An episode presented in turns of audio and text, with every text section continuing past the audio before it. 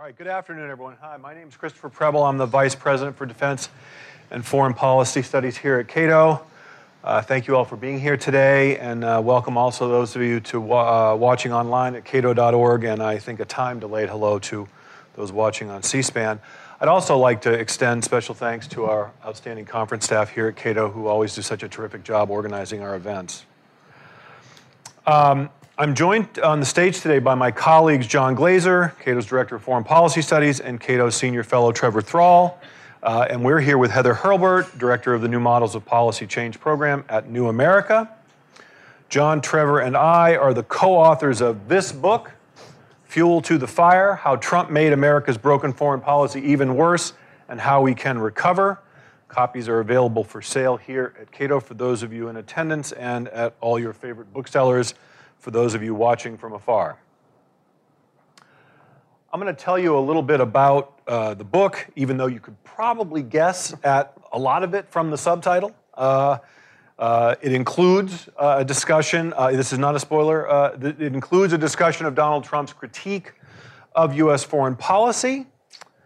it includes why we think, why we, the authors, think America's foreign policy was broken and that there is a better alternative than what President Trump has offered. So it's my responsibility today to sort of set the stage, and that involves a little bit of history, which is my forte, and a little bit of strategic analysis, which is all three of our uh, forte, I think it's fair to say.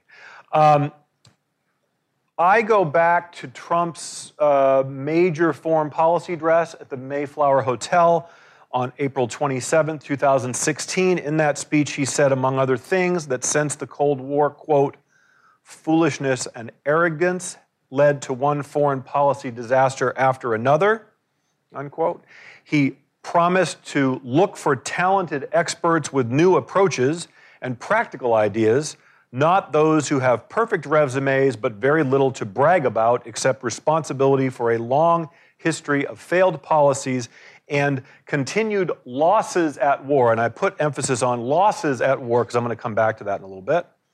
He also said, No country has ever prospered that failed to put its own interests first. Both our friends and enemies put their countries above ours, and we, while being fair to them, must do the same. So, that last phrase you may recognize, that's the essence of America First.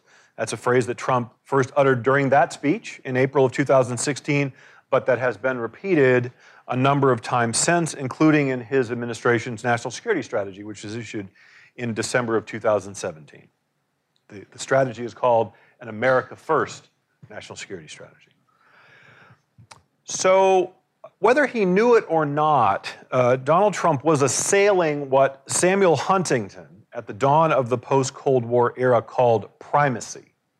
Primacy. That's the dominant foreign policy paradigm under both Republican and Democratic presidents ever since. Uh, there was a famous document, a draft Pentagon guidance in 1992 that elaborated the goals of this post Cold War foreign policy.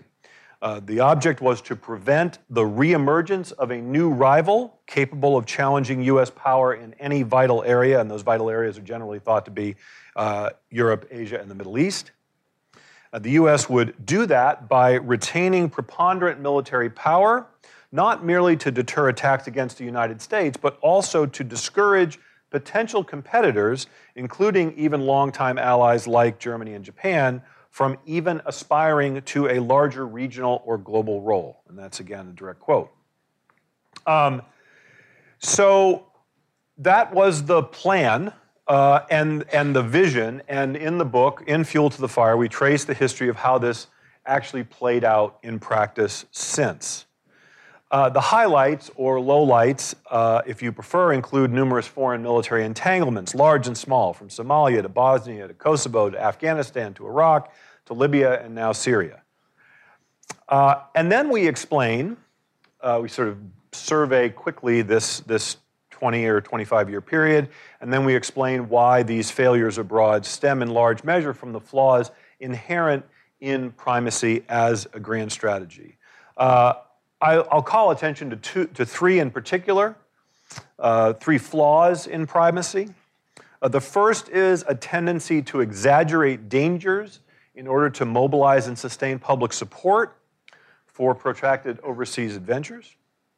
Second, an overuse of the military at the expense of the many other instruments of American power and influence. And third, a persistent burden sharing problem which had steadily eroded public support for U.S. foreign policy over time. Now, Donald Trump spoke mostly of the third problem, free riding, but he seemed content to solve that through better deal making and negotiation, his uh, famous art of the deal. And so, most recently, we've seen this play out in his claim, uh, false, uh, his claim that Saudi Arabia will pay for the deployment of additional U.S. troops to the kingdom, for example. But there are other signs that Donald Trump's critique of U.S. foreign policy is different from ours. For example, he plays into public fears, especially of terrorism, and he boasts of dramatically increasing U.S. military spending, uh, spending and even of expanding U.S. foreign wars, which suggests that he isn't really critical of the U.S. wars per se, but rather the manner in which they've been fought, or even more specifically, he's mad that we're losing uh, but not winning. But that doesn't mean he's necessarily opposed to the wars per se. Um, and I think that really plays into primacy's flaws. Uh, let me just read one passage and then I'll, I'll kick it over to John. Um, as we say in the book, the track record alone should have prompted some reflection on U.S. foreign policy. After all, while the United States of America is obviously a powerful country, it is not omnipotent. It hasn't discovered a magic formula for deploying force with such surgical precision that it can easily shape the international system in a way that works for everyone's benefit and harms no one. With respect to U.S. efforts at regime change, for example, Admiral Mike Mullen, former chairman of the Joint Chiefs of Staff, noted in 2016 we're zero for a lot.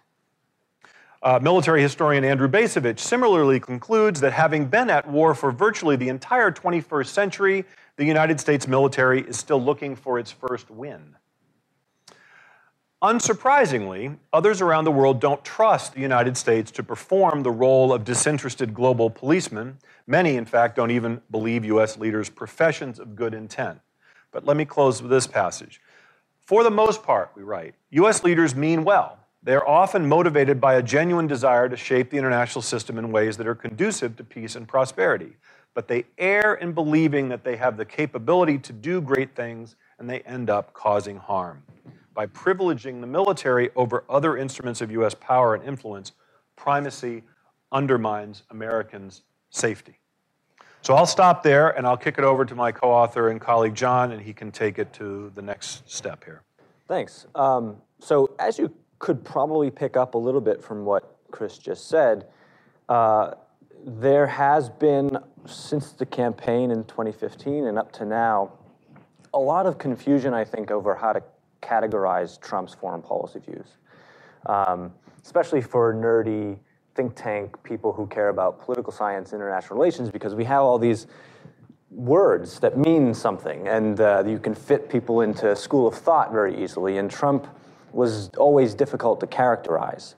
And so during the campaign, he, when he stumbled upon some of these things that sort of sound like, for example, what people at the Cato Institute have been arguing, you know, that NATO uh, has some burden sharing problems and that we shouldn't engage in regime change wars and, and this kind of thing.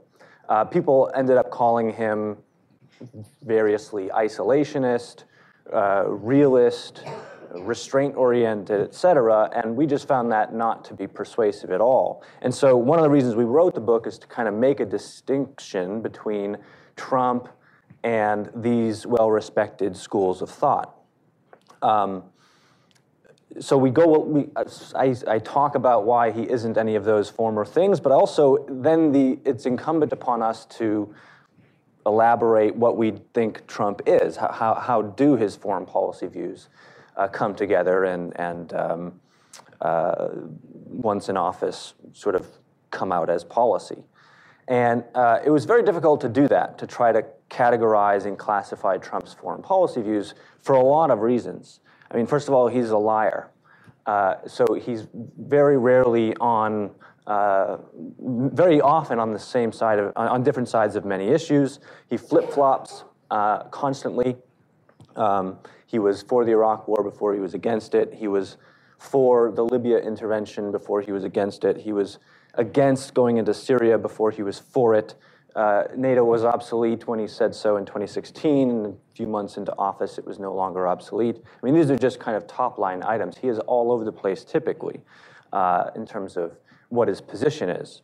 Um, he may not have a coherent worldview of the kind that is useful for foreign policy analysis. Um, so instead of sort of classify him in one of these broad categories, I tried to come up with descriptors that made sense for Trump, that could kind of perhaps guide his foreign policy views and certainly help us understand them. So he's very zero sum transactional. This has been widely understood. This, this happens in trade. He thinks that uh, our win is somebody else's loss and vice versa. Um, it shows up in his uh, burden sharing argument that NATO countries should just pay us and then we'll continue the racket that he thinks this scheme is. Um, it comes in immigration. You know, he very much cares about um, uh, taking of jobs, taking of low-wage jobs by by immigrate immigrants, and this boils over in, also into the security realm. I remember uh, his articulation of why he vetoed the um, uh, the piece of legislation that would have stopped U.S. involvement in the Saudi Arabia uh, bombing of Yemen. Uh, and his main argument was that, well, it's uh, good for jobs because the Saudis buy weapons for us, therefore, uh, Americans have to help build weapons here, and therefore it's good for us. And forget about the strategic analysis of whether or not our involvement in Yemen is a good idea, forget about the humanitarian um, part of it. You know, he he's able to justify it in zero sum terms, and, and so that sort of gets away with it. He's also uh, very Jacksonian. If anyone has lots of extra time on their hands, they can go back to a book called Special Providence that uh, political scientist Walter Russell Mead wrote in 2001, long before Trump uh, descended the escalator in 2015. And it's a pretty uncanny description of Trump as a political actor. Um, and you know, Jacksonians are militaristic. They rely on populism. They're engaged typically in centralization of some kind. There's some xenophobia in there that makes sense for Trump. Um, one of the characteristics is that they're, they're apt to leave neutral parties alone, but if they feel threatened or their honor is besmirched, they'll come back with overwhelming force. People used to say this about Trump during the Republican campaigns. You know, he would leave neutral parties alone, but if they came out and insulted him, he would destroy them. And that's kind of, he takes that into foreign policy as well. Uh, his Jacksonian, Jacksonianism also uh, bleeds into his opposition to sort of globalist designs, anything international, uh, institutions, organizations, treaties, multilateral engagement, you know, all these things he's very uncomfortable with. Um, He's also fixated on his status and cares a lot about respect. So, one of the things I was doing in, in tr- trying to come up with things that make sense and can explain Trump's behavior is I went through basically all his public statements and interviews since 1980. And think, something I kept finding over and over and over again is something that I did not expect, which was he almost used the same phrase over and over again over the course of uh, 40 years or so. Uh, something along the lines of they're taking advantage of us, they're laughing at us, we're not respected anymore. Um, you know, he, he cares a ton about this. And this probably has something to do with, with the way he's run his foreign policy. I remember uh, his initial opposition to in, engaging in Syria uh, eventually redounded to his political benefit when he decided to bomb Syrian regime assets in 2017 and then again in 20, 2018. Uh, this was probably the first act that got him plaudits from the very community that he has uh, made a political career out of bashing. The, the establishment loved it. Uh, Nancy Pelosi, uh, his antagonists on, on the right, like uh, Marco Rubio and John McCain, you know, the kind of foreign policy class and community in this town uh, gave a big thumbs up, and he felt he felt great. Uh, Fareed Zakaria said, "This is he's finally become president of the United States." You know, um, so he got a lot of status and prestige from that. Also, probably North Korea. Uh, there were reports that he tried to convince Japan's Shinzo Abe to recommend him for the Nobel Peace Prize if he does well in North Korea. And I think probably uh, South Korean uh, President Moon Jae-in has, has also maybe cultivated that, that belief. Uh, and so he, and his activity on North Korea is pretty clear. I think he cares more about the stagecraft than the statecraft of it. Uh, it's very showy and ostentatious without getting a lot of the granular details uh, done. Um, finally, he has an authoritarian mind. Uh, he is unusually authoritarian by the standards of US political culture. Um, he demands loyalty from federal officials that are supposed to be independent and nonpartisan. He has used ad hominem slander to attack judges that have the gall to disagree with his executive orders. Um, he has a tendency to label people as traitors or treasonous if they disagree with him. Um, uh, the you know enemy of the people is, a name for the press that I think only authoritarian types uh, tend to embrace. And so these four frames are essentially my attempt to describe and, and uh, categorize Trump's foreign policy, and has certain implications for how things go out. Uh, on the other hand, once we actually get into policy, it's very difficult to see, even with a president that I think has thought a lot about foreign policy, which I think Trump hasn't, but and maybe sees themselves in one of these political sciencey categories that we like to talk about. Uh, translating policy exactly the way the president sees things is often very difficult. And so there has to be some explanation for why some things have changed and some haven't. Because although Trump was uh, quite vehement in his, uh, as Chris laid out, in his criticisms of the last 30 years or so of foreign policy and, and all the people who have worked on foreign policy in those years. Uh, there's a lot more continuity than there is change in the first three years of Trump's presidency.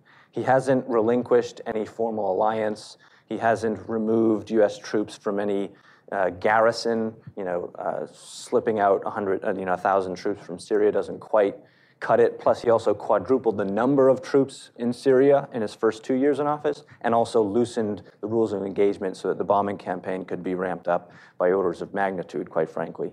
Uh, so, restrainty isolationism doesn't really fit there. Uh, he's embraced NATO. He welcomed 29th NATO member, uh, Montenegro. Montenegro, and possibly Macedonia will be the 30th. Yep.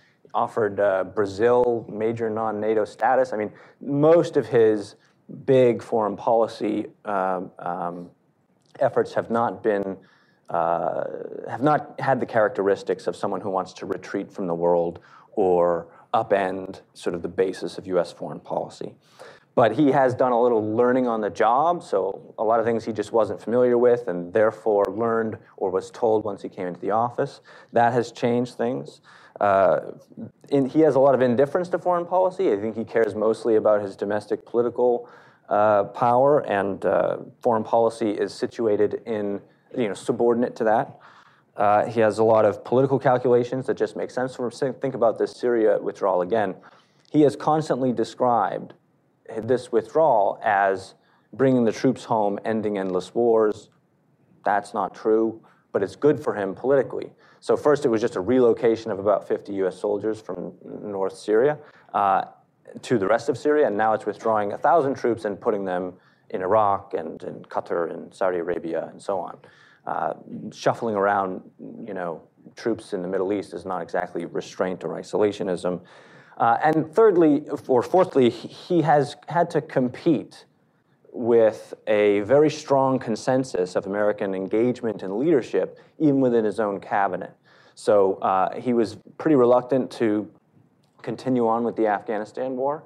Um, I think you don't need any kind of special degree to see that things have uh, gone pretty badly there and that it's time for us to maybe rethink the approach. It's about almost two decades, and the government we've set up is horrendous and uh, doesn't have control over most of the country and still fighting the Taliban insurgency, which is not going away. Um, and he wanted to withdraw from that, and he got a ton of pushback. one of the comments from James Mattis was reportedly, well, we have to stay there uh, in order to prevent a bomb going off in Times Square. That's an absurd spasm of threat inflation, but nevertheless, it, it helped persuade Trump to continue the fight in Afghanistan. Uh, and the same with Syria. You know, he initially wanted to withdraw in December 2018. He uh, declared in a tweet that he wanted it done so by, by the following February. And, uh, you know, the bureaucracy ended up essentially 100% reversing that because they were opposed to withdrawal. Now, he didn't do things the right way through the interagency process, and his management style, or lack thereof, is an indication that he failed to sort of get his cabinet unified around a, a clear strategy, and that's his fault. But nevertheless, there has been a kind of constant um, this is why the, the term adults in the room came along. Uh, we're trying to manage Trump's erratic impulses, and sometimes that means making sure we don't make radical changes to the strategic consensus around primacy that exi- has existed for many decades. Um, and so, you know, you see a lot of mixed results. You see a lot of things that uh, don't match with either what he said before or what he, what he, what we believe that his inclinations are. Um, and so it's always, a, I will never write another book about Trump, hopefully, and I will also never write a book that's so topical as this one because the, uh, the uh, personnel changes that have happened so rapidly, and pro- there's probably been more turnover in this administration than any other in recent memory, but we had to keep changing people's titles in, in revisions of the draft. You know, now it's former John Bolton, former National Security Advisor, former Secretary of State Rex Tillerson. Um, so that didn't help the difficulty, but nevertheless, I'll hand it off to Trevor after that lengthy uh, explication. All right, thanks, John. So to bring us home, I'll talk about kind of the last third of the book. Um, first, sort of the public response to Trump and America First and concerns that Washington has had about public opinion. And then finally, just to get us started, um, our conclusion chapter where we talk about where we should be headed next. Um, so, just to go back a bit, even before the 2016 election, the foreign policy establishment in Washington, D.C. Uh, was worried about eroding public support for global engagement, uh, and especially for the endless wars in the Middle East. Uh, and in 2013, a survey of experts at, I'll use that term in air quotes, I suppose, I have to, uh, at the Council on Foreign Relations, uh, found that 92% of these experts believed that the uh, American public had become less supportive of taking an active part in world affairs. They actually had quite good reason for this because in a 2013 poll from the Pew Research Center, uh, for the first time, Pew found that a majority of Americans, 52%, uh, agreed with the statement that the United States should mind its own business internationally and let other countries get along the best they could on their own. First time in history since the early 60s when this question started being asked in that way. In 2014, the Chicago Council on Global Affairs also recorded a near record low public support for international engagement. They found only uh, 58% of Americans saying that the United States should take an active part in world affairs.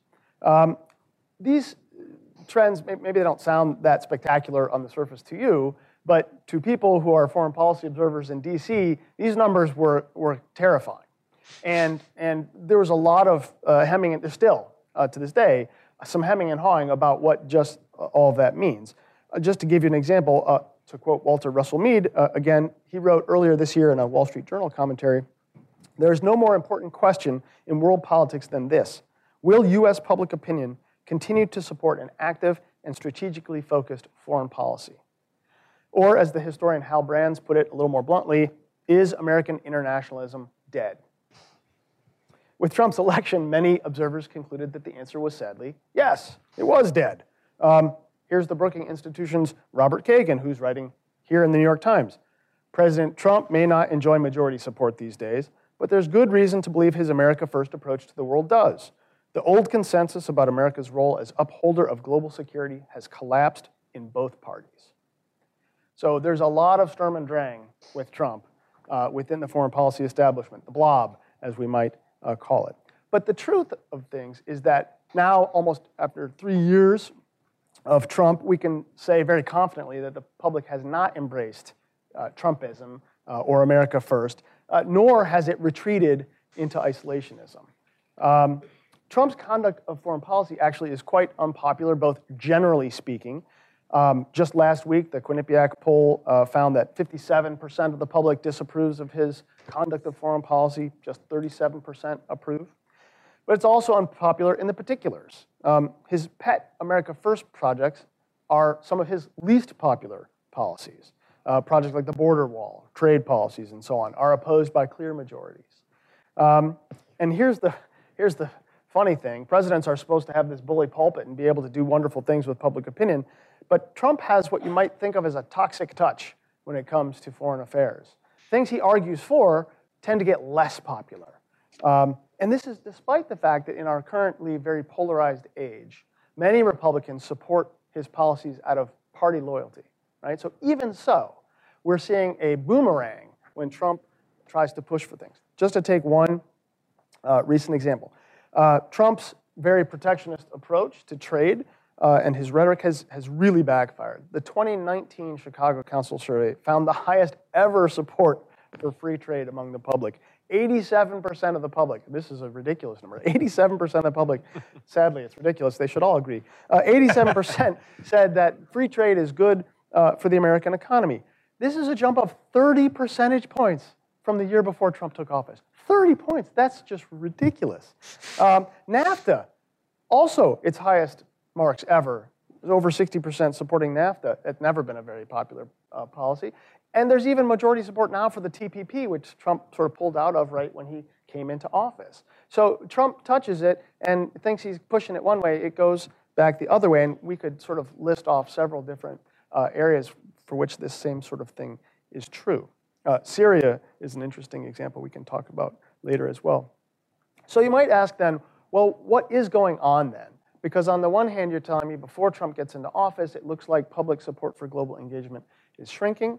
Um, but on the other hand, you're telling me that people are rejecting America first and apparently Ameri- you know, retreat into isolationism and all that sort of stuff. So where is the truth here? And the truth is that the American public is not becoming more isolationist, but it's the flavor of its internationalism is changing. Americans are increasingly tired of the traditional military-centric approach to foreign policy that the American, the United States has relied on since World War II, but really specifically since the end of the Cold War. Uh, fundamentally, Americans are telling pollsters in survey after survey that they would like to rely much more heavily on diplomacy and cooperation internationally than on the use of military force. Just a few factoids. 78% in a recent Gallup poll say they would like to rely on non military means to stop Iran from getting nuclear weapons. Um, a majority of people, more people say that, that war in Afghanistan, for example, has made us less safe than made us more safe. 68% say we should pursue a policy of friendly cooperation uh, and engagement with China rather than trying to limit the growth of Chinese power. Um, again, we could keep going, but uh, issue after issue, Americans say they want to rely much more heavily on cooperation and diplomacy and much less on what has clearly not been going very well, this military heavy approach to foreign policy. Uh, and as we talk about in the book, I think a happy note for America is that these trends are the strongest among the youngest Americans, among millennials and Generation Z. They are the least supportive of America First policies. They are the most uh, least supportive of military centric policies, but they remain as or more supportive of international cooperation and, and diplomacy as any other generation of Americans. So millennials are not going to kill foreign policy, folks. Uh, I think they're going to save it. All right. So then the road forward, I think, uh, for U.S. foreign policy is actually fairly clear, and happily it already enjoys broad public support. As we outline in our conclusion, uh, U.S. foreign policy really should um, move in a restraint direction and embrace three sort of core pillars or principles. Uh, first, the United States should reject the myths of primacy that Chris talked about earlier and the hyperactive foreign policy that it has promoted. Washington should instead pursue a more modest foreign policy agenda that facilitates global trade and uh, focuses on the physical security of the United States rather than on attempts to control the rest of the world. Second, uh, the primary tools of American engagement, as I just said, should be diplomacy, commerce, and cooperation, not military force. The United States is always going to need a strong military for deterrence uh, and self defense, but the use of force, instead of the first resort, as it's been for the last 20 years, needs to become the last resort. And this doesn't mean that diplomacy is going to get us everything we want. The world doesn't work like that. Diplomacy is slow, it's frustrating, but it's a lot better than starting uh, to kill people with all the costs and tragedies that that approach entails. And finally, the United States needs to align its foreign policy with the liberal values and norms that the country has espoused ever since its founding, and which its political leaders still like to claim we adhere to. But primacy has eroded America's moral uh, authority and undermined the normative, rules based character of the international order. In our zeal to police the world, America has uh, weakened the most important conventions of the post World War II system, namely territorial integrity, the principle of non intervention, and the principle of non aggression. If the United States wants other countries to play by the rules, it needs to do a better job of observing the rules itself. And I will leave it there and turn it over to Heather. Thank you, Trevor. Thanks. Well, as you can tell, this is an enormously ambitious book with a very wide sweep and um, deep and diverse efforts to explain the oddness of the moment we currently find ourselves in. And that's clearly why you decided you needed to have a card carrying liberal internationalist comfortable with broad sweep and, as we've heard, perhaps excessive ambition uh, up here to do the response to it. Um, so, having explained the question of what the heck is she doing up there, um, this this book really the the breadth of things you all address and the various nuggets that you really won't find in any other contemporary commentary is really praiseworthy. And I'm going to pull out a few that I hope you're going to talk about more, and then I'm going to make a few critiques that I hope you're going to respond to as well. And I'll actually start um, Trevor, where you left off, because the analysis that you present of the generational aspects of how American foreign policy is changing is really groundbreaking and really challenges a lot of the thinking that we've um, indulged in over the last couple of decades about what is making Americans' attitudes swing on, on foreign policy. And if I can I hope you'll talk about it more, but um, you look all the way back to the beginning of the 20th century, actually, and look at generational cohorts. And you show um, a really interesting, not a steady decline, but a rise and fall and rise and fall of generations' comfort with US engagement in the world, US leadership in the world, role of the use of force in the world. And you suggest, in a way that I think um, really um, may suggest that even larger forces are at play than the ones we like to think about, that it's actually all about what we experience as young Americans and how we experience our country in the world as young Americans, and that it may be that that's the only thing that makes any difference in generational attitudes. But I'd, I'd love to hear you talk more about that. I'd also be really curious if you have, and if you have not, someone who's here or who's watching this really should go out and do this work. How does this compare to generational shifts on other major national issues? Is foreign and security policy following in the trends of how Americans think about government engagement in their lives, for example, which is something that's near and dear to your heart here at Cato, um, about various social issues, about various economic issues. Do, do the trends in over the last century in national security track that, or are they totally different? This, um, the data is just so interesting.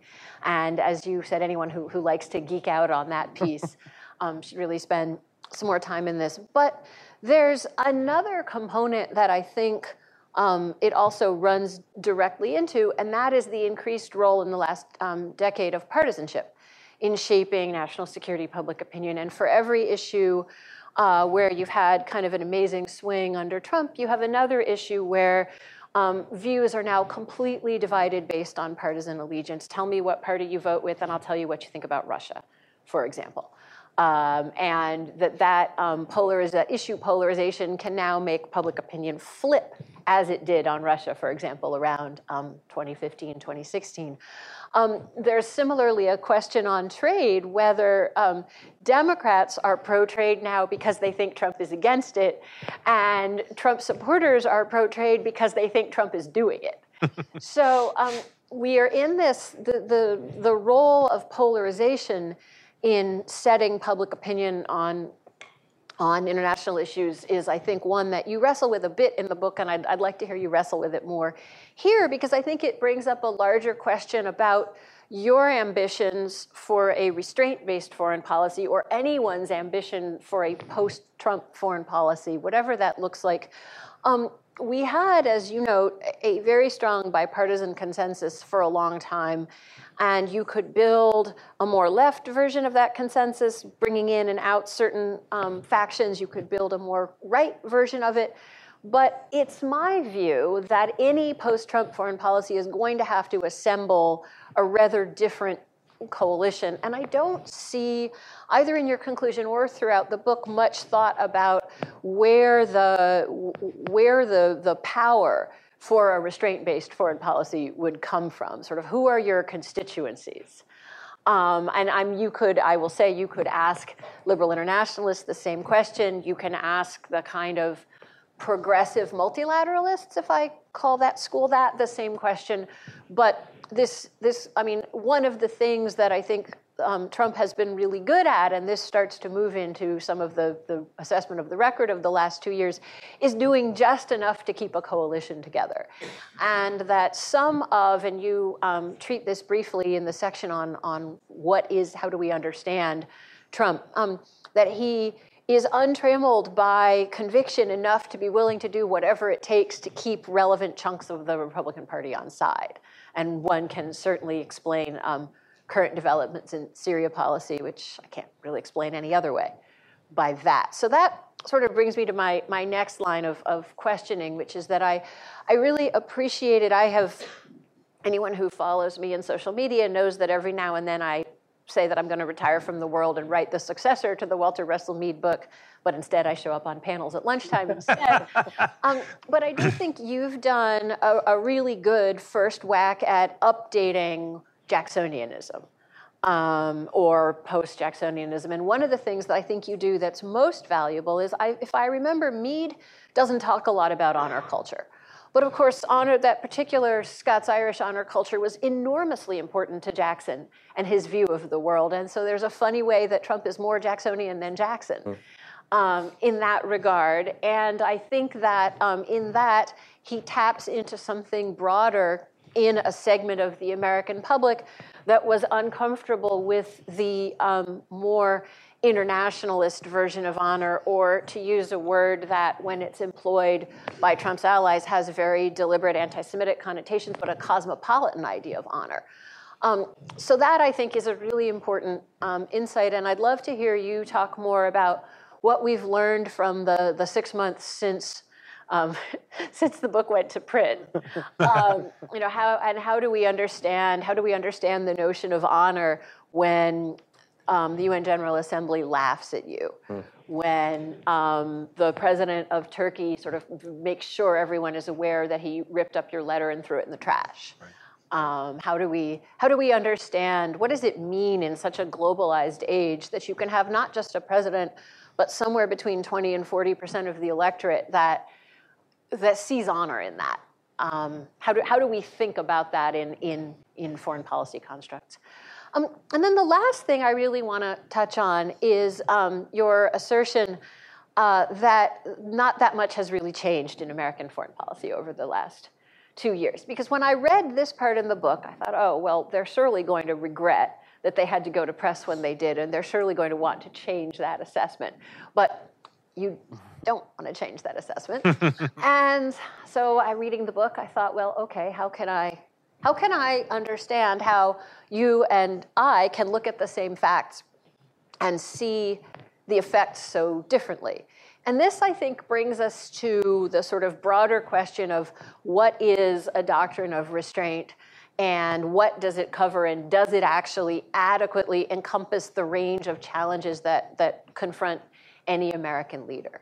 Because if you think, if you think that climate policy is a big deal, if you think that climate is, me, is either the number one security threat America faces, or if you just find that a tedious argument, but you think it's a major threat we need to be spending a lot of time and effort on.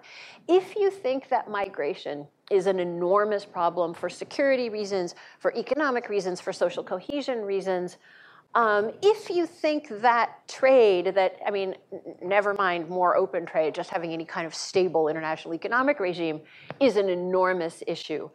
Um, then, oh, and if you think that nuclear proliferation is a fundamental security issue, then I think you think that this president has changed rather a lot in ways that will not easily be changed back. Um, but I think that I have just, at least three of the issues I just ticked off are actually not fundamental to the kind of traditional realist restrainer um, thought about the world. And so there I would, uh, I would gently push back and say, are we sure that we've got the aperture? If, if the aperture omits those things, mm-hmm. are we sure we've got the aperture quite, quite right? Um, so, I mean, because all of them are going to profoundly all of them are going to affect the quality of life that, that we and our children have, to your point, much more than um, how many US troops are in Japan. Um, so, so there's that I'd, I'd like to, to talk about some more. And then um, I'd like to make one methodological point, which is that you, and, and really, you deserve a huge vote of thanks for making this effort because having the gumption to do an around the world of what the president is doing, when, as you said, you have to go back and cross out all the titles, I mean, after we come off stage from this panel, um, really took an enormous amount of courage. And I. Chapter got written twice. and I, I salute you for that. And it's also very important um, because thinking, a little bit historically, we're in this period where events move so fast, it's very difficult for, to keep track of what happened two weeks ago. So, all of you who are engaged in writing first drafts of history, it's an enormously important resource, and I thank you for it. At the same time, it was really jarring to go through region after region after region and see no cites or references to um, analysts or leaders from those regions about how their societies were being affected, or how their thoughts about alliances were changing, or how their plans for their own futures were being affected. And um, I might also note in this context a certain um, tendency of the analysts quoted to favor the white Anglo American male. And I'm not doing this because I'm the political correctness police. I am doing it because I think there's a risk of missing some of the changes that are taking place. And if we don't see the changes that are taking place, then we won't be well positioned to respond to them, which is unfortunately one of the great historic critiques of American foreign policy across ideology uh, and across party, right? That we tend to get really self referential and not to think very hard about how the effect our policies are having on the people that we are supposedly helping or whatever it is that we're doing. And so, if I may end by being um, more restrainery than the restrainers. Um, I do think one of the very best points you make is that it's that we don't think enough about the impact of our policies. And so I'd like to see your analysis think more about the impact of the policies. And so with that, I've asked a bunch of questions. I hope I've caused some arguments to keep everyone in the audience entertained. And um, thank you very much for, for inviting me to participate. Thank you, Heather. Um, Trevor, why don't we work down in the order she asked the question? Because she had a question about polls that, that's clearly about you. Um, I was going to answer the question on uh, on Jacksonianism. I have a thought on that, uh, and and uh, perhaps also uh, you can handle the the continuity stuff. Yeah. All right. So, all right. Cast my mind. That was a, that was a tour de force. Thank you. That that was fantastic. Um, I had to keep up with three of you. yeah, it's we, not your usual comment on the author gig. So, the, you know, the, um, the, the, analysis of, of intergenerational foreign policy attitudes shift is a hobby horse of mine. I've been working on for a few years, and, and you know, shout out to the a future book forum. That, that's a book in progress. But um, yeah, the short, the short story is that there are bigger forces at work other than just polarization, other than the president or the events of the day. And working with a, a co-author, Erik Goepner, um, you know, we've sort of, I think, discovered that what one really important thing that's driving uh, these generation gaps, if you will, is, is simply, you know, it's not really a huge surprise if you think about it, but, but how you think about things as an adult is affected by how the world was when you were a young, impressionable person. Uh, first kind of awakening to what the world is like and what the important things in the world are. And so sociologists call this your critical period, you know, when you're roughly 14 to 24 years old. And, and you know, did you grow up during the Depression? Did you grow up during World War II? Did you enlist when you were 18? Right? I mean, these things make permanent and very large impacts on your brain. And when you think about the broad sweep of American generations, you have uh, the, the, the oldest generations in the polls are the lost generation and the silent generation. And, and these are folks who grew up before the United States was number one, sort of economically and militarily in the world. And they were fairly, um, they were not nearly as uh, internationalist uh, as later generations. And so um, or sorry, the lost and the greatest, or the older. And then you get to the silent generation who, who comes of age before World War II. And these people are people who come of age when the United States is hitting its stride, winning World War II, beating up the Nazis. Um, how do you not feel great about America and engaging the world when you have 50% of the global GDP in 1950? You can do whatever you want, no problem. But what happens after 1950? US GDP as a share of the world starts to slide. We're down around 15% today or so. It bounces up and down.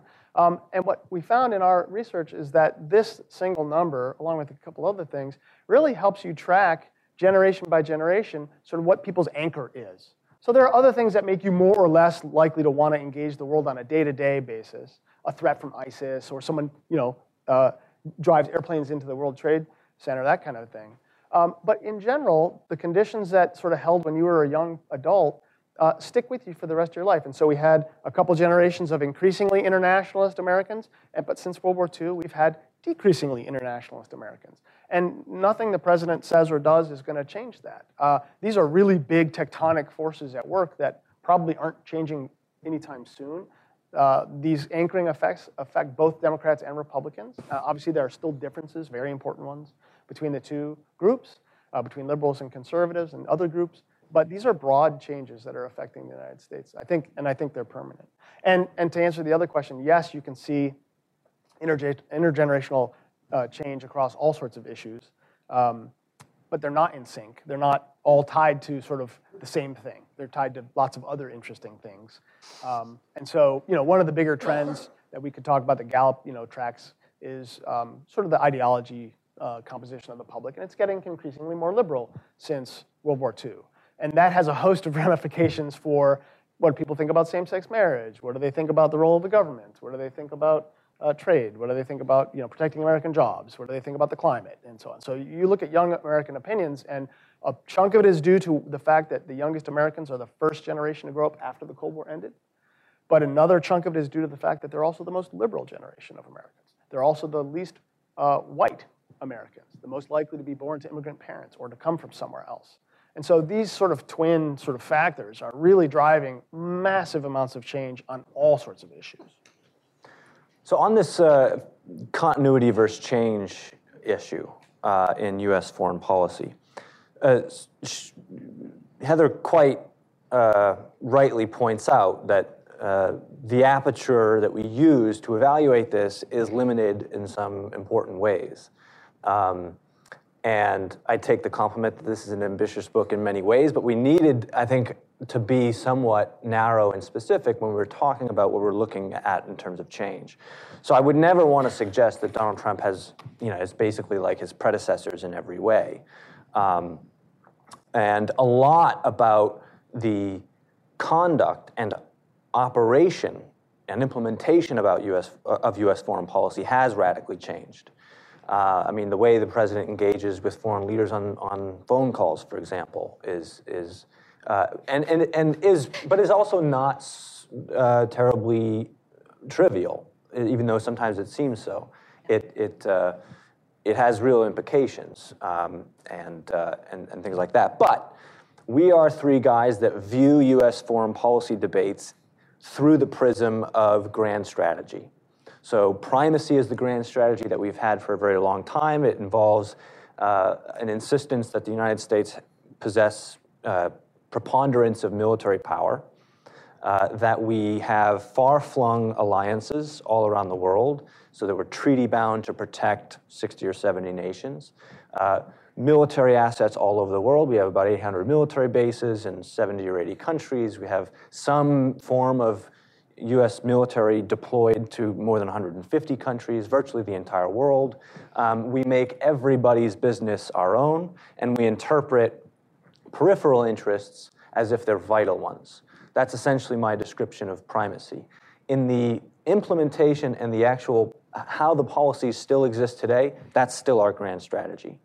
You know, people like to say uh, Trump is restrained, and they point to examples. For example, when he decided not to attack Iran after the downing of a U.S. drone in or near Iranian airspace. And they said, well, this is an example of great restraint in foreign policy by a president. And first of all, I don't think it is. For, Trump brought us up to that brink through his very unrestrained foreign policies of abandoning the JCPOA, imposing harsh sanctions, uh, abandoning our European allies and Russia and China on that deal, which was you know, uh, voted on by the UN Security Council, uh, and hiring a lot of people who have a history of uh, calling for regime change in Iran and so on. So restraint describes not one case's unwillingness to use force, right, in, in that specific instance.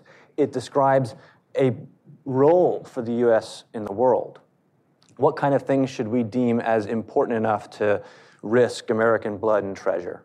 Uh, we see it as, you know, restraint prescribes a pretty narrow conception of the U.S. role in the world. Uh, our interests should be defended with the military only when U.S. security is at risk, uh, direct security against this territory and its people. Uh, and the prescription for primacy is there's a lot of reasons we should use the military. Uh, we also have a preference for the Constitution. You know, the rule of law is important, and uh, Trump has done a lot to disintegrate it, but we shouldn't forget that his predecessors did a lot to uh, basically destroy the constitutional right and authority of Congress to determine the United States' involvement in hostilities abroad. Uh, that part of the Constitution has just withered away Congress is uh, incentivized not to exercise it, and, and the president, whoever it is, tends not to want that kind of uh, restriction. And so we did focus pretty narrowly. And, yeah. and let me just draw your attention to the, to the subtitle of the book, because, because it's, it's how Trump made America's broken foreign policy even worse. Right. And what you described, I, I think, is that there's such a thing as primacy, and then there's a worse version of primacy. And that's, I think, what we're suggesting is that the broad strokes, as John said, I, I think remain unchanged. And yet he's managed to do even more bad things when he's gotten his way, which he hasn't always, but where he's gotten his way, he's tended to make things worse. Yeah, I guess if I were trying to make your argument, I would make the point that what he's doing actually makes primacy even less tenable. Right. I mean, as a liberal internationalist who thought we were at the end of primacy before Trump was elected, um, I look at this and I say, well, if you had the idea we could keep this going before, there's no way we can keep it going after this. I do think if you make that argument, you then have to acknowledge that there are a lot of us in the, the establishment who make that argument, which kind of undercuts the oh, the blob, they're all alike, they all are automatons who think the same thing. But, yeah, no, well, there's definitely change going on in the establishment, and Absolutely. unfortunately, another conference. I I'm reluctant to do it, but I do have to give Trump credit for that, even though it wasn't his intention. He's been such a disruption to things that it's kind of shaken loose the bipartisan consensus. One final point on this: uh, we, you mentioned climate, migration, and trade. We do a lot on migration, or a sufficient, I think, on migration and trade, uh, but we do skip out on climate, uh, and that's not because we don't think it's important, but it's just because security policy, bombs and bullets, the thing that we focus on here uh, doesn't have much to do with uh, what we ought to do on climate change. Let me, and, so you guys both did a great job answering uh, Heather's questions, and I was going to come back to something that has since come up, and I just want to sort of amplify that. This is the danger of being the tail end of the of the panel as opposed to being you know, once I started and whatever. Um, and that is the Heather, you asked the question about sort of Jacksonianism and honor culture and what does this mean, and the uh, the steady erosion of congressional power, especially over foreign policy, but more generally in terms of the separation of powers, should make us particularly concerned yes. about uh, a, a, single person uh, having so much power and being driven as as John in particular sort of documents in great detail, this sort of notion of prestige and honor and status. So that should concern us. And I also scribbled a note to myself, as you alluded, Heather, this is also a major problem for global leadership, for American global leadership, because if primacy hinges, as I think it mostly does, on the wisdom of American leaders and the commitment of American leaders to this vision of a liberal world order, if that is the reed upon which this is, this is based, you have a problem when the person who has all this power isn't bought into liberalism and American leadership as, as it is practiced. Now, I, we have all documented that at various stages, and in this book, my argument is then that should mean we should be driving towards a more resilient order that is less dependent upon the power of a single state and more, more specifically, the power and, and sort of whims of a single person. Okay? And so that is a problem for primacy. Um, the second point is, is on the partisanship and how do we assemble a coalition that is committed to restraint. We, we thought about this a lot okay? And we close the book with a, I think, a, a fairly agnostic, open invitation to anyone, independent of, of, of either or any party, to come forward with a practical foreign policy that speaks to the, the shift in public sentiment that we are seeing, and that is also mindful of one thing we haven't talked about much mindful of the very real constraints that we are operating under. Even if Donald Trump leaves office next month or in January of 2021, the, we are still basically uh, at you know um, $20 trillion in de- debt and a $20 trillion economy. That's not great. Uh, in terms of long-term projections, you're talking five or six times that in terms of sort of promises made to future generations. We have the, a massive fiscal imbalance. That is a real constraint uh, that, that the next president is not just going to be able to wave away uh, uh he or she. Uh, and so I think we need to be mindful as a practical matter uh, that we need to have more humility. This is the mo- note that I wrote and scribbled in the margins. Humility, whether it's a Republican or a Democrat, should be celebrated, a willingness to admit that there are certain things that we can do and we should do them well, but we cannot do everything and we cannot go everywhere. I, I, I still have enough faith in the American people that they would respect someone sort of speaking honestly about the limits of American power. Absolutely. And just to pick up on that, I mean, I, I, have ha- I've actually done the analysis to figure out where the restraint constituency would be. And and it's, it is a moving target, as, as everyone in politics knows, as coalitions are ephemeral. But I think there is, I mean, you could call it millennial liberal internationalism. It, it, it would be a, you know, it wouldn't have to look radically different from a lot of what the United States has done in terms of international cooperation, trade, and so on and so forth. It would, in fact, I think, lean into that while, you know, acknowledging that we are secure and don't need to go romper stomping around the world with our military uh, as much as we used to. And then I think you know Chris just touched on another key part of that. Part of of of the new millennial liberal internationalism that I think most Americans have been signaling for is that they want uh, to do less of the heavy lifting and would like a shared leadership role, not a unilateral United States runs the world, globocop kind of a role. And I think there is a majority of Americans who, if there was bipartisan consensus in DC on this question, would be able to stand up behind that perfectly comfortably.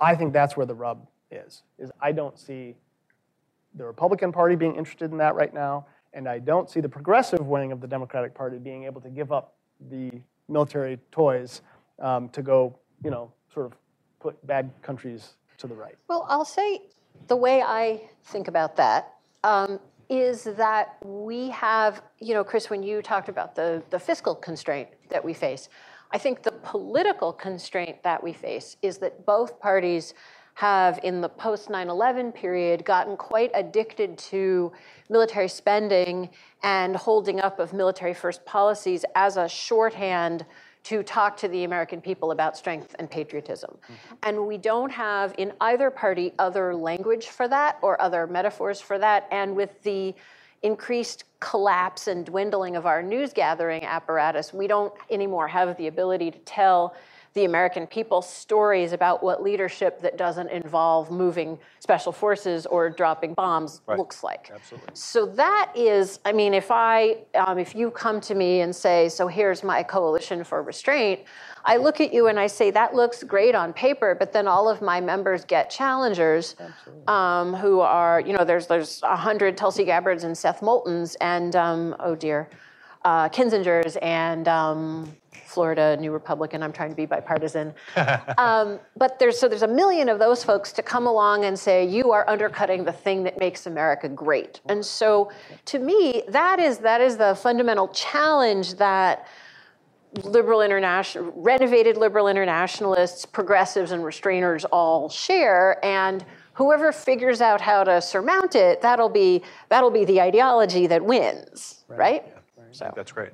All right, so we have about 30 minutes uh, for, not quite, just about 30 minutes for questions. Um, I will uh, sort of remind you uh, of the ground rules.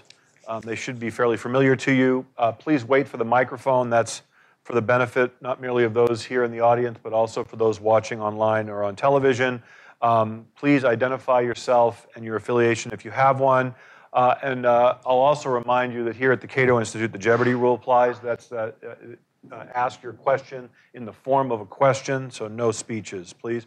Uh, and with that, I will. Uh, we have uh, two folks with microphones roaming the uh, the audience. So uh, what? Right over there. That's great. And then there's a gentleman over here, sir.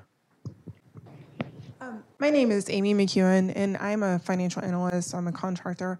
I hear a lot of people speaking about China and trade. We've been trading with China for a while now. There are parts of China that are expensive. I, I never hear anyone talk about where we go after China gets too expensive to really work with them. I never Yeah, hear that's that. right. That's a great question. Uh, uh, the answer is um, uh, it appear, it's already happening elsewhere in, in Asia, Southeast Asia in particular. Uh, in fact, you, you do occasionally hear uh, a certain amount of Chinese angst that they have now become the not the low the low wage uh, uh, market, but the, the sort of middle tier market. And so there's a little bit of anxiety about that. So I, I, there is some discussion of it, but you're right. It's not it's not thoroughly penetrated. I think. Yeah, so to me, I mean, this, your question opens up another kind of area that I think it's worth really digging down and unpacking some of your assumptions, because one of the things that we've seen as a result of the uh, incoherent belligerence of the last two years is that you have some producers moving out of China to Vietnam, Malaysia, and then some producers moving back to higher end markets. So you see things like bicycles going back to Taiwan, uh, Volvos going back to Europe, um, kind of thing. Some producers moving back to the US, although not much on net. So we're at this moment where, and, and in general, we think we see supply chains shortening up both because of that and because as China and some other Asian countries have developed their internal markets more, they can they can do more locally and they don't need to be part of a far-flung supply chain where people are always trying to impose either lower prices or better working conditions or some tariffy thing on them. So we are in fact at this moment where for a variety of exogenous and endogenous reasons, it's very unclear that the trading system in 5 or 10 years looks like a straight line continuation of what it was, which I think has really profound implications for how we think about what kind of political and security system best conditions the shocks of that. Well said. Well said. Uh, sir, you had your hand up right there on the uh, aisle. Whereas since World War II uh, and 1967 and 1991, uh, uh, fall of Soviet Union, uh, practically uh, the whole United States foreign policy has been under control or subservient in interest of the Israel and Israeli lobby in this country. Uh, have you had any discussion or uh, matter in the book, uh, what you have uh, written that uh, uh, regarding the effect of this in the operation of U.S. in other uh, countries, including Middle East, including all the wars, uh, everywhere you go that you will that hand. Okay, thank you. Yeah, I mean, I think that overstates the case. I think the uh, relationship between the United States and Israel is unique in a lot of ways, but in, in the important ways that we anal- analyze it, it's a lot like all, all of our other alliances, which is that in order to maintain them as the superior partner, we end up having to adopt their uh, regional preferences, their sets of interests, uh, and we don't pay close enough attention to the extent to which that undermines our own. So, uh, our relationships with states in the Middle East are one reason among many that we've become entangled militarily there. Um, and I think we should look at each of those and scrutinize them. Yeah, um, yeah. Let, me, let me add to that. I mean, we are, as we speak, uh, engaged in a, in a very awkward uh, um, sort of discussion over U.S. support for um, a particular faction within Syria uh, that is directly a threat to our NATO treaty ally, Turkey.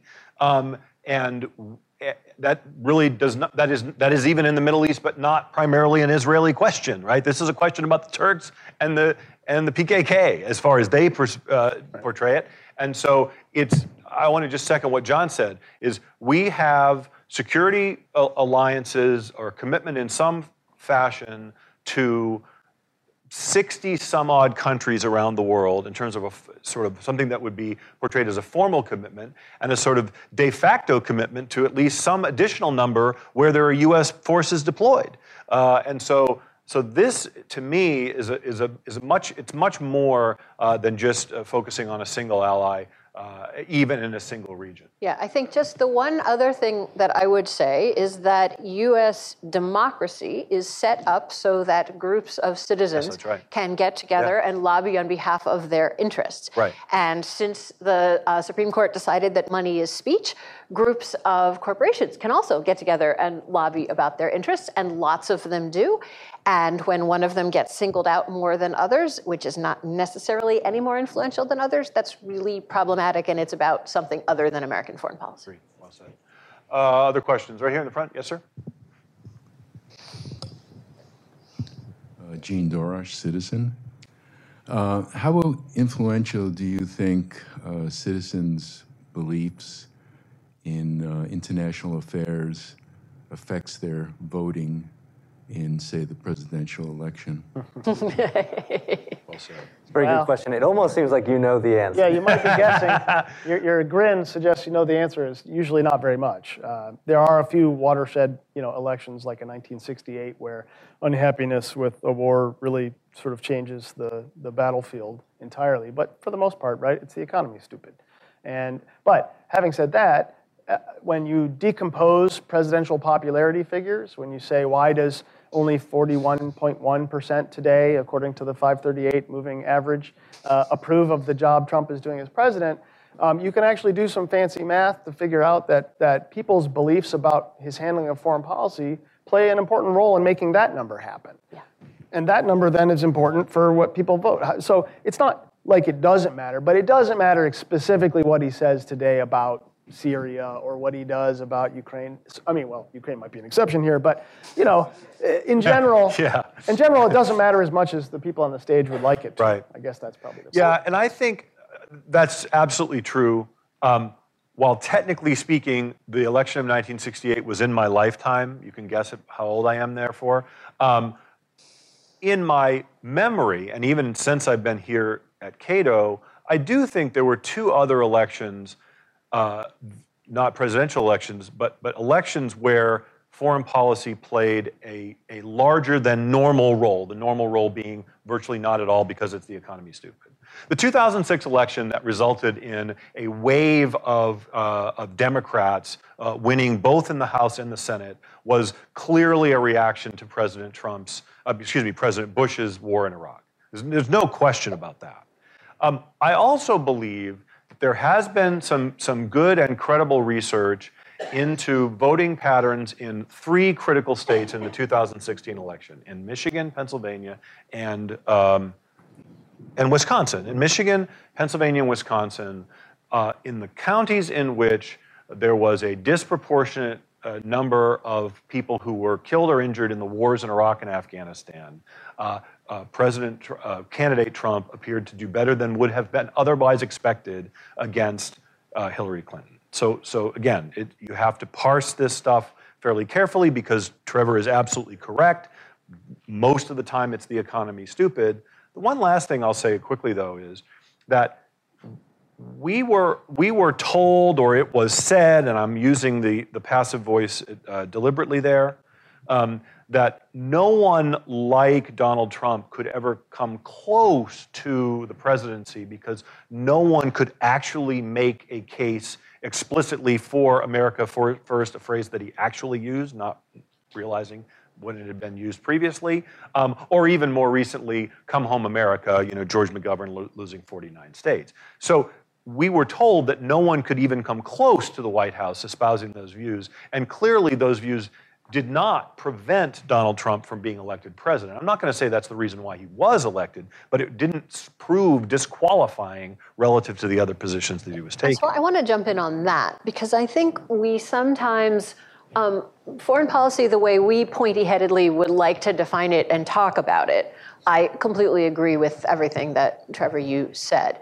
But I think, and the 2016 election is a really good example of this, we have to ask ourselves whether the voting public or significant swaths of the voting public are now defining it in a different way. Mm-hmm. And where there is this cocktail of security voting that has um, immigration, cultural anxiety, economic anxiety, all sort of wrapped up together, and that their national security issues are able to be used to drive Absolutely. voting patterns. And actually, I think we started to see this as far back as the uh, the 2012 midterms, where wait, no, 2014, 2014, 2014 midterms. Yeah, yeah, I'm sorry, yeah. where you had these ridiculous campaign ads about how. Um, Hezbollah was, eject, was, was infecting ISIS fighters with Ebola and sending them to the mall to kill your kids. Right.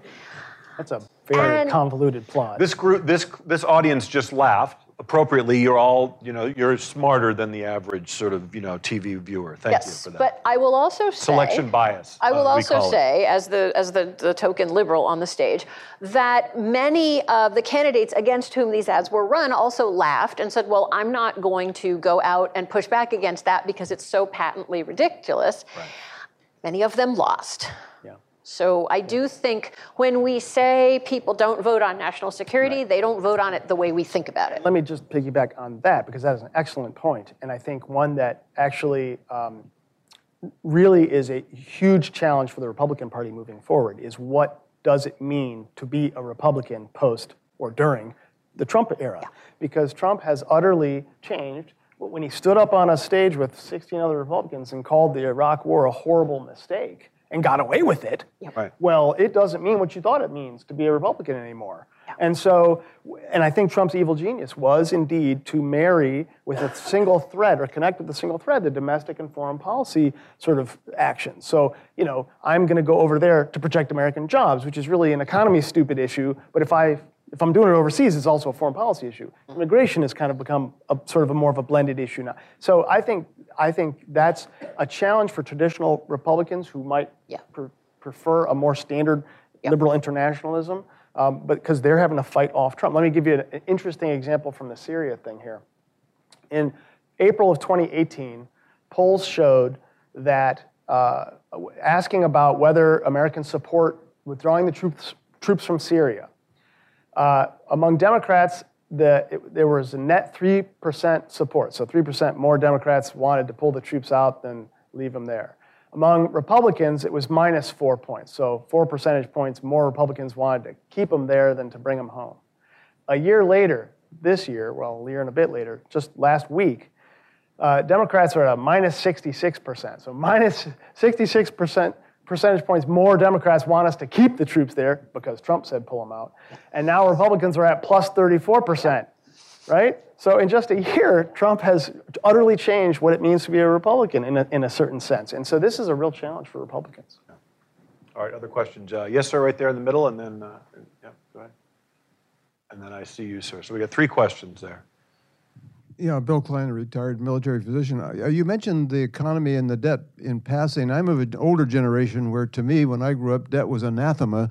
Now it seems to be common with everybody from students to the world. Right. But I'm just wondering how these enormous debts, and I don't know who the creditors are, because even China has debt apparently, uh, are, are what all that impacts on people and how that may relate to some of your generational changes you've been talking about.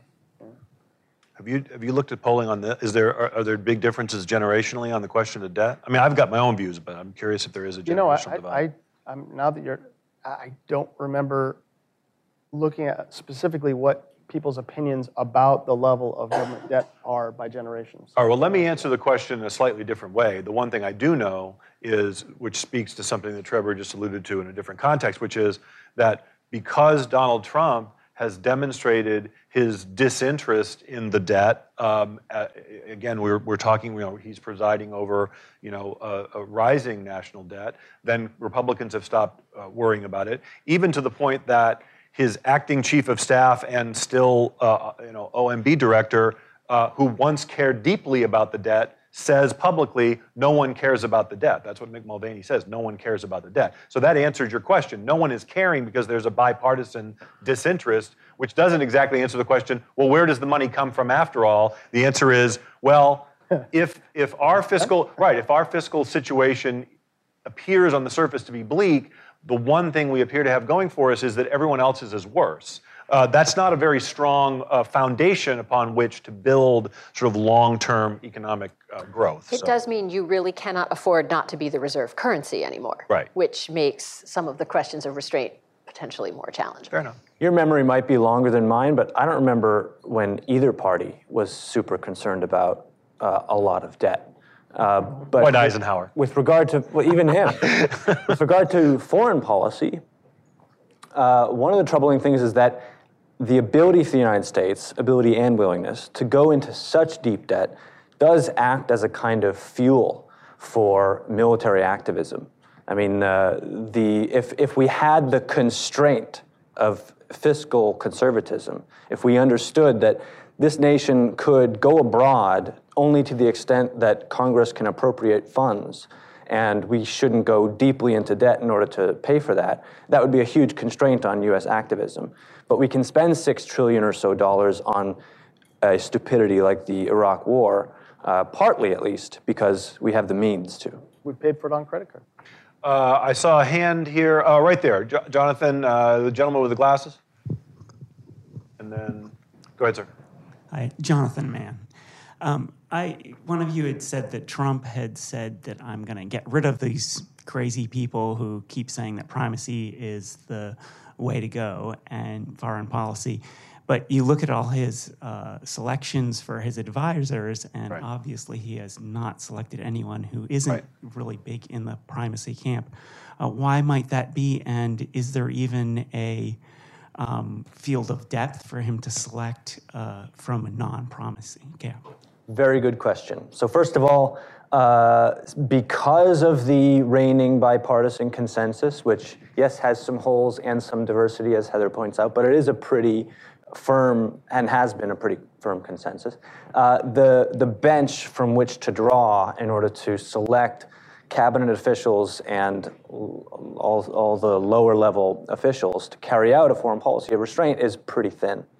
Um, uh, and uh, on the one hand, that shouldn't matter because the people that the president selects should carry out his foreign policy. That's why I said it was both Trump's fault and the, the executive branch for failing to provide the presidents with, with responsible options to withdraw from Syria or Afghanistan, for example, and left him to sort of just do it uh, by, by tweet. Um, but also, yes, Trump has chosen particularly bad uh, officials to represent a foreign policy that doesn't resemble neocon hawkishness. Um, and uh, I think several reasons for that. Uh, first of all, Trump doesn't read. He relies very much on cable news. He watches hours and hours of it a day. I can't imagine, I mean, the list of things I'd rather do.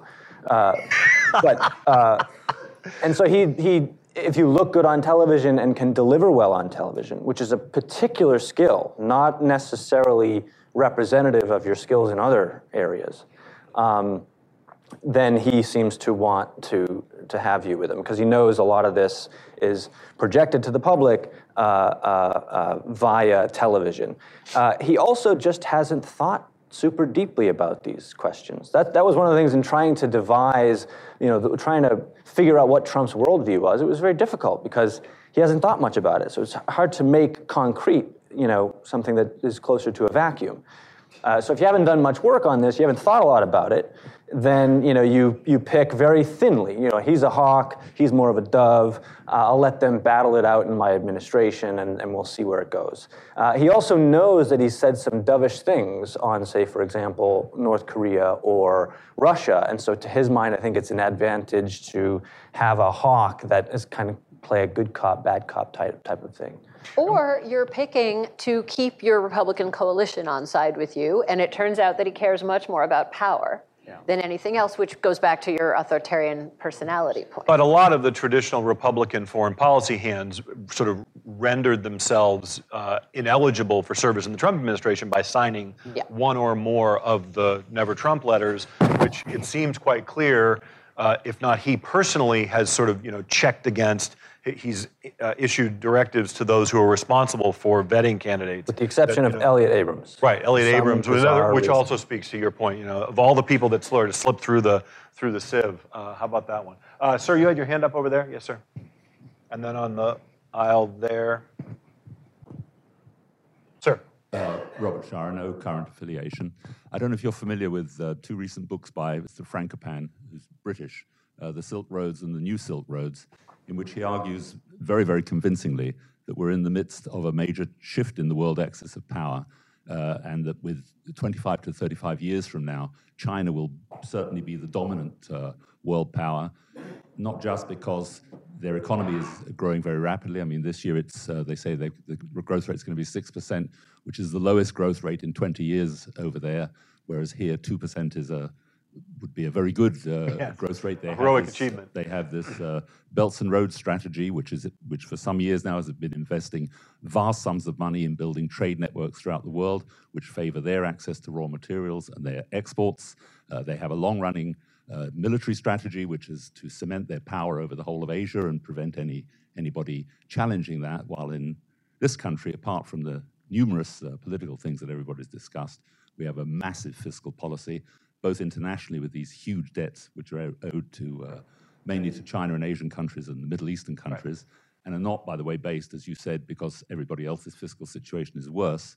It's because this country still has the only sort of safe haven for money, still has a vibrant private sector with a, a, um, ability to invest and be protected from government confiscation. Got it. So, so the questions about China, sort of the, the, the long-term challenge from China. Yes. I was so, only going to finish by saying we also have the massive domestic debt problem. What is your response to, yeah. in terms of how the one way to think about the changing balance of power is uh, to look at what a lot of uh, uh, international relations type people look at it's called latent power, which is just basically economic power and how that can be translated to uh, military power. Now, if you look at, there's no doubt there's been decline or a, a rebalance, relative, relative, relative decline. Relative so in, in 1945, after you know the great powers in Europe and Asia had just about destroyed themselves, um, the United States had 5% of the world's population and about 50% of its wealth.